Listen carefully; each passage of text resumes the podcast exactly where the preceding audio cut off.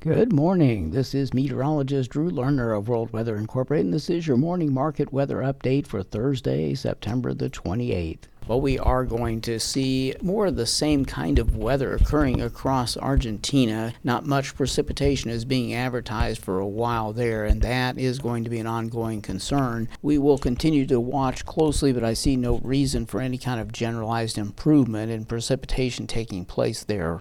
Brazil's center west crop areas, though, do have a really good chance of seeing some increasing precipitation once we get beyond this weekend. The precipitation that's going to occur is not likely to be heavy, but it will be significant enough to start moistening up the topsoil in some areas. In the meantime, uh, Brazil's center south crop areas will do better with precipitation. It looks at this point in time like there will be enough moisture around that we'll see the topsoil uh, improve greatly for planting of uh, soybeans and early first season corn. We'll also see other crops going in the ground like cotton and rice, and we'll see improvements in coffee development as well as citrus flowering will be uh, induced, and there will also be a, some new sugarcane development. So it's a good situation that's beginning to evolve across Brazil. It will take a little bit of time, though, for the better precipitation to begin to evolve. For the European continent, we're still watching closely the uh, limited precipitation pattern that's underway, but that's really a good thing for right now. The majority of the European uh, commodity or uh,